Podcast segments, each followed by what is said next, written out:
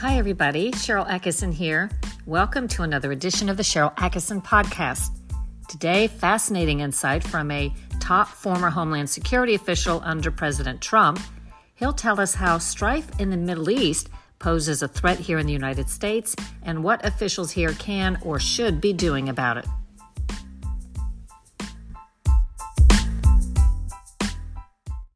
We have a lot to talk about when it comes to threats to the U.S. homeland, and in particular, how the strife in the Middle East could impact that. We're going to talk with someone who will help us connect the dots on that quite clearly. But first, a few stats that are pretty new regarding our U.S. southern border.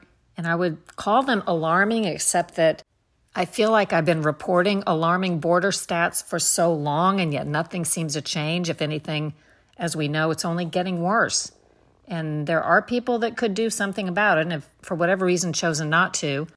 And we have to acknowledge, even if people are critical of Democrats, that when Republicans controlled both the House, the Senate, and the presidency, they didn't do a whole lot to control the border.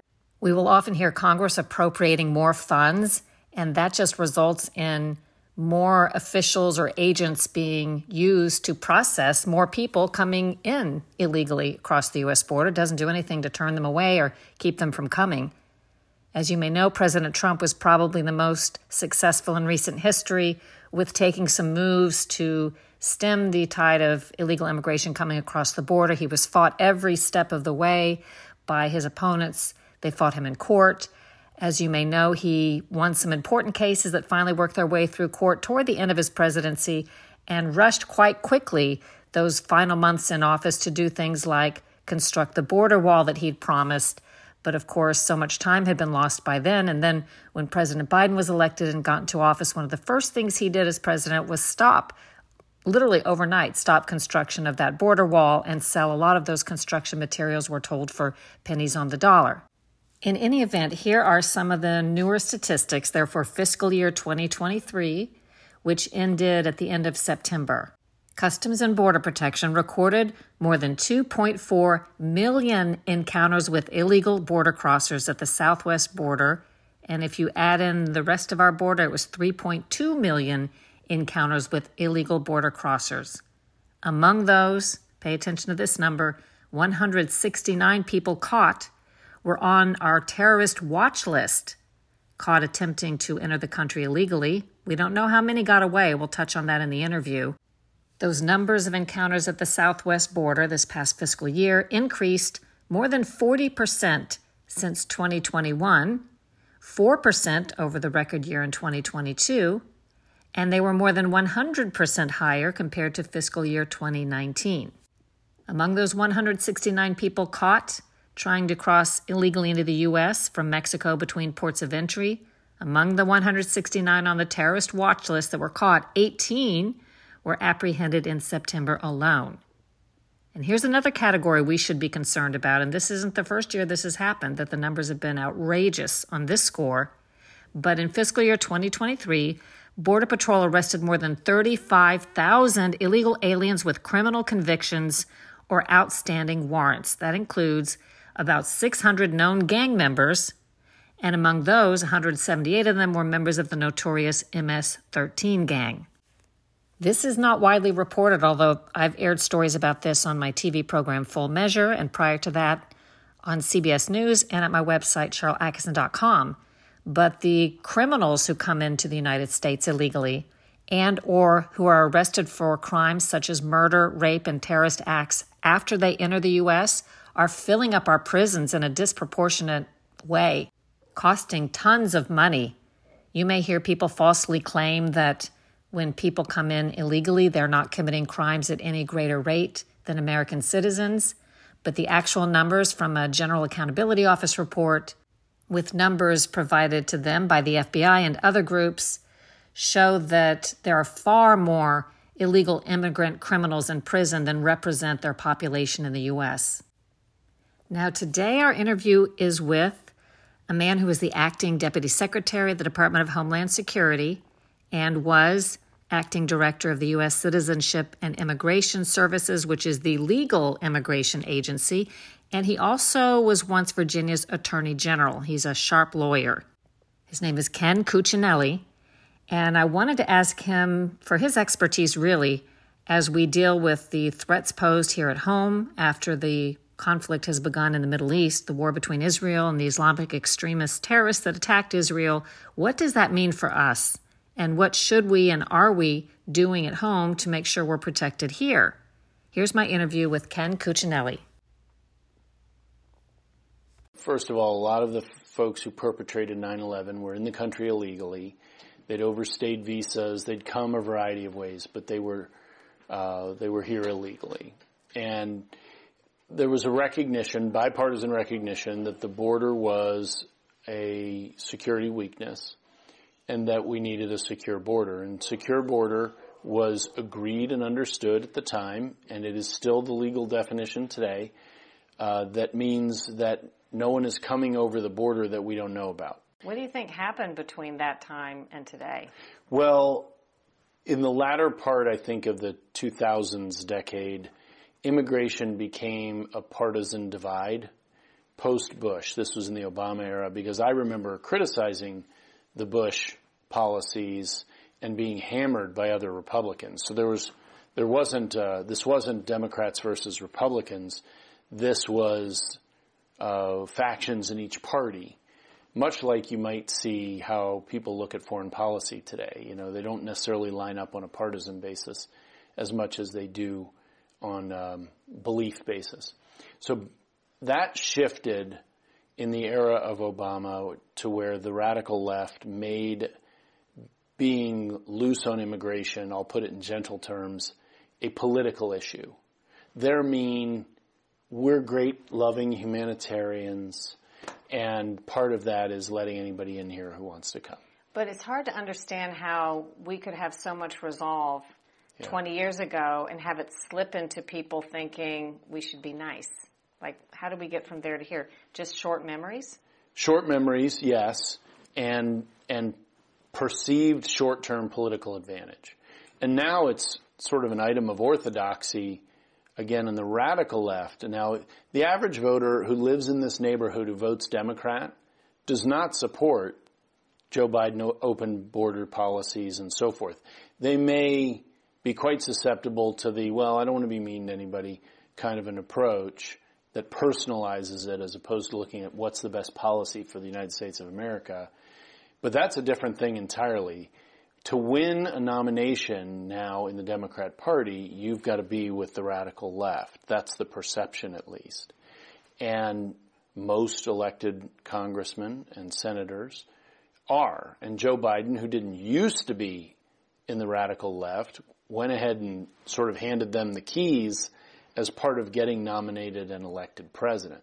And of course, you look at somebody like Secretary Mayorkas. That is evidence that he has given them the keys. He put a radical open borders leftist in control of border policy. Someone who had IG reports about him using his power politically and other things, and none of that got in the way of the appointment. So that's who's in charge of border security today. So with that backdrop, when you heard about what had happened with the attack on Israel, professionally, what were some of your initial thoughts? Well, first of all, I was, you know, we focus on America, but I was surprised at how much Israel was caught by surprise. Um, of course, we learned in the weeks since that Hamas has essentially made governing Gaza a facade for 15 years to accumulate every single thing they got monetarily, water pipes. I mean, you've seen the stories as I have. Everything was bent toward attacking Israel. All of it. That was the purpose of it. That was the purpose of their existence, their governance, and everything.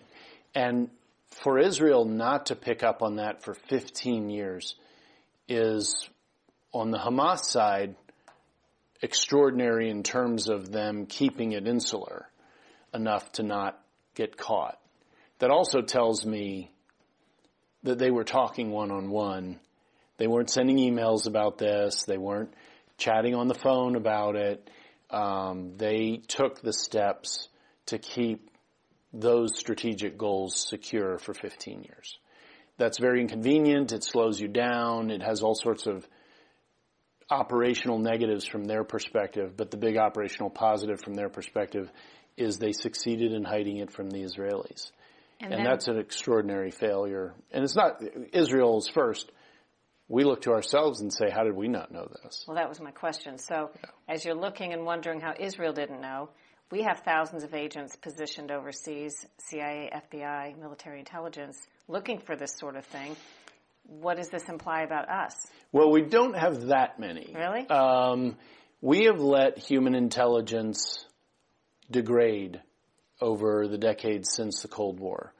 And um, we just don't have as many people on the ground. We're not working as many people as we used to. Um, we, have seen the politicization of a good chunk of our intelligence and federal law enforcement community, and they're being slaved all of those tasks in the United States. And, um, and so that degrades our ability to apply resources to spotting what other threats are out there. And this is one of them. And look, Hamas, Hezbollah, all of the groups with the Iranian tiebacks, we know uh, are serious threats. We know they're serious threats. And I mean to the United States. Um, they're attacking Israel this month, but there's nothing keeping them from walking across either of our southern or northern borders um, and perpetrating something similar, though not home based, in the United States. Well, that was, I guess, leading to my next question. After you were assessing kind of what happened in Israel and what they didn't know, right? What were your thoughts about what we ought to be doing and could be doing to protect ourselves now? Well, of course, we could close our borders, and by that I simply mean secure it, or at least try. When you send the message that you're definitely not going to secure the border, you invite much worse people over the border because they have a risk calculus in trying to come in here. The what can I accomplish if I get there? That's their, from their perspective, their reward. And what is their risk? The risk of being discovered along the way or being caught or stopped. Well, when you tell them you have an open border, you've lowered the risk portion of their calculus. These are evil people, but they, we can't assume they're stupid. And so they assess these things. They conduct practice attempts. They send dummies across to see if they get caught doing certain things and operating in certain ways. And I mean, back when I was the deputy secretary at DHS, we found prayer rugs along the immigration routes. We found internet materials related to bomb making. And if you ask the DHS today about the rise in the number of people on the terror watch list coming across, they'll say, well, it's really just a function of the overall numbers. As if that's okay. Well, that's a function of the open borders. And literally, we have hundreds of thousands of folks from the Middle East and the dangerous part of Africa, by that I mean from a terrorist standpoint, um, coming into the United States that didn't used to. We've been hearing about this for at least the past couple of years, and yet, as far as I know, there has not been a big terrorist attack right. by extremists who have crossed the southern border into the United States illegally right. or legally. Um, what do you make of that, that it hasn't happened? Well, we do know a few things that have been interjected, in, interceded with. For example, the attempt to kill former President Bush, where those folks were coming across the southern border. Thankfully, we picked up on that. Um, so there have been, you know, there have been some successes in that regard. The, the problem in having these discussions is the more talented, successful terrorists aren't even seen. They're not in the gotaways number. The gotaways number are people who were spotted but not caught. They're in the number of we don't know what the number is. And uh, those are the most dangerous of all. We have no basis to identify or pursue those folks until some piece of evidence crops up that gets spotted and flagged. And that's awfully hard to do once you're in the country. Do you think it's possible that there could be groups, small groups of terrorists or even individuals who are waiting and making a plan here in the United States? Absolutely, unfortunately. What's a sleeper cell? A sleeper cell is a is a g- small group of people that come in typically with a mission beforehand or a goal and they don't communicate with anybody else. So let's say there's four of them. They may live nearby one another. They may go get jobs and just work in the community. And at certain points in time, they happen to meet out in the middle of nowhere to do some training and to practice, um, and possibly with a general goal to formulate a specific target and then practice on it. I mean, that's what a sleeper cell would do. You, that's one thing. How much the, do you? How, go ahead. Well, the, the the smaller version of that that is the hardest to track of all is the lone operator, and that's true whether they're international terrorists, domestic terrorists, what have you. And we now have a large enough sets of communities of radicalized people in the United States that this could be a com- combination of international inflows of people teaming up with people who are already here. How concerned do you find yourself that something like that could happen? Either there are sleeper cells waiting to activate or even lone terrorists just waiting for an opportunity. Oh, I worry a great deal about that. I honestly, as a statistical matter, I think they're here. It's a question of, you know, there are human elements to this. Do they ultimately have the guts to go ahead and execute a mission when the rubber meets the road? Do they get captured by the society they're in? You know, do they do they sort of mentally get watered down and maybe some of the hate and aggression they came in with? Those are just things that you are awfully hard to know. The longer they're here, the more likely that is, but also the longer they're here, the more opportunity to connect up with similarly minded folks they have. What are some of the things that our leaders are probably doing or could be doing to protect us against these possibilities?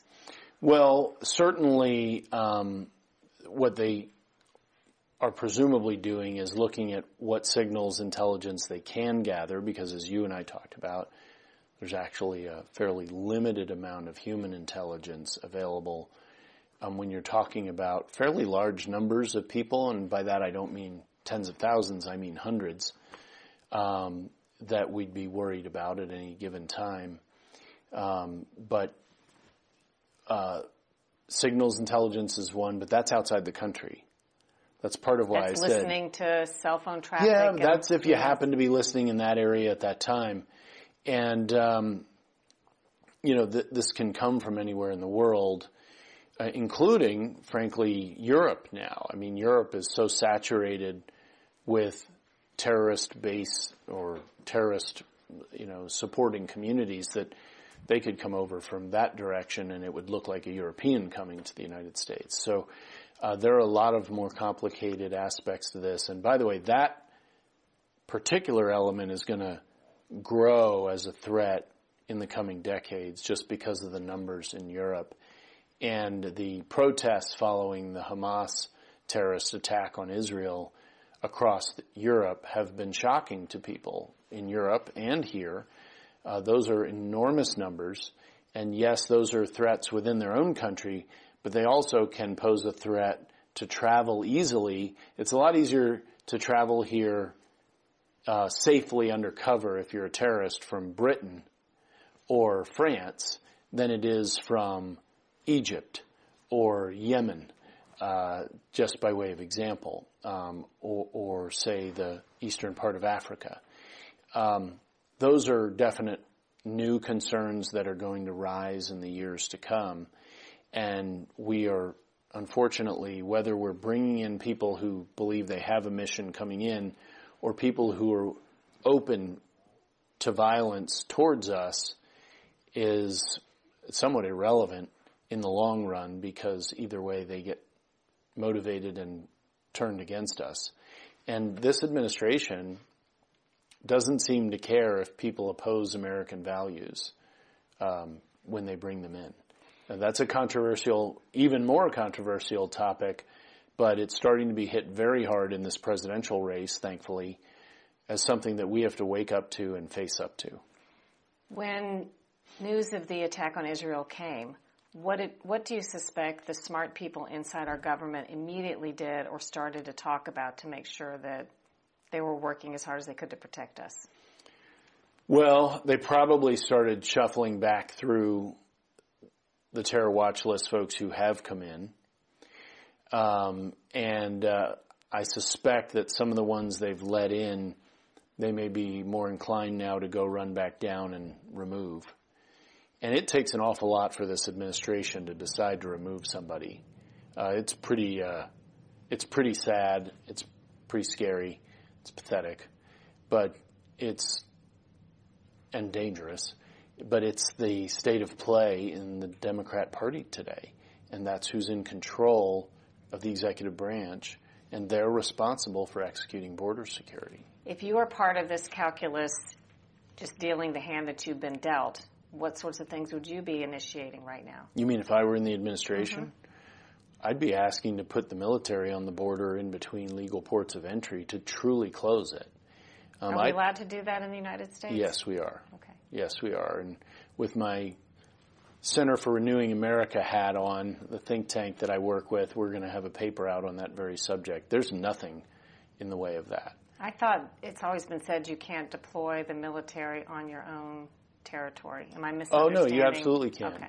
Yeah, you can. Okay. Um, what you're thinking of is posse comitatus, yeah. which is the you can't use the military to enforce the law. Okay.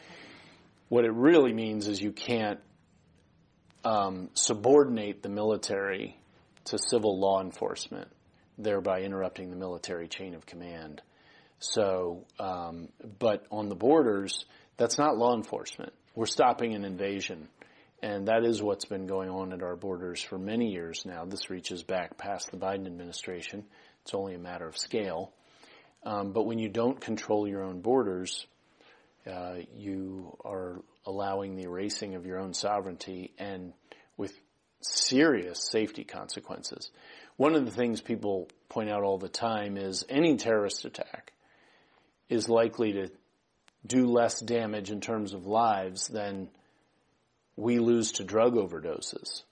You know, over 100,000 a year, all of which is coming from, I don't literally mean 100%, but overwhelmingly and all the worst stuff is coming over the southwest border. And if you talk to cops who've been police officers in our major cities for 10 years or so, ask them the price of drugs. Tracking the price of drugs on the street is a good indicator of how easy it is for the cartels to get the drugs in the country. And they've never had it easier. In fact, with drug prices down as low as they are and the massive number of humans crossing that border, the cartels are probably making more money today from human smuggling than drug smuggling. And I'm not happy that they make money either way, but it's pretty pathetic that we've reached that point. All while we're killing more people with drug overdoses than we've seen before. Um, and that's, they both stem from the same open borders policy. Lastly, if you just had to give some takeaway thoughts on the whole big picture now that we're looking at our threat here at home yeah. And protecting ourselves, what are some things you would say or a message you would deliver?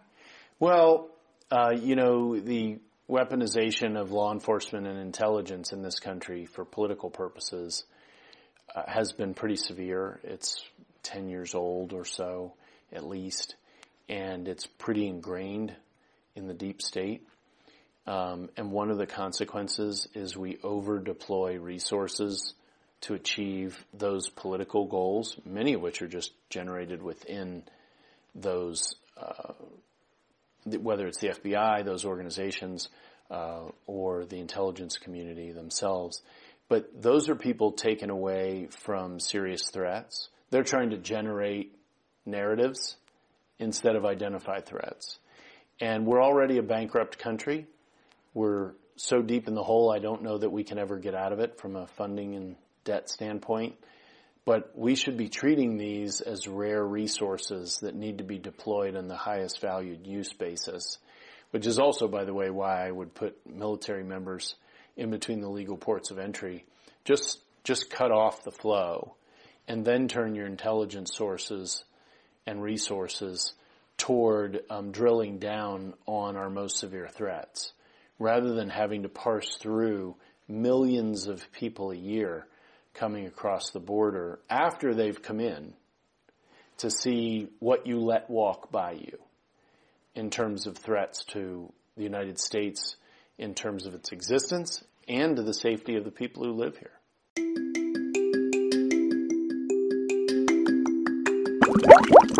Introducing Whipped Seafoam Body Butter by Cyrene Cosmetics. Hi, I'm Star, owner of the Lemonade Mermaid. Enriched with the nourishing powers of cocoa butter, mango butter, and shea butter, our body butter whisks you away to a world of deep hydration. Experience the essence of the sea with every application as this whipped delight leaves your skin refreshed, replenished, and ready to conquer the day. Visit thelemonademermaid.com and make your skin sing with the magic of the sea.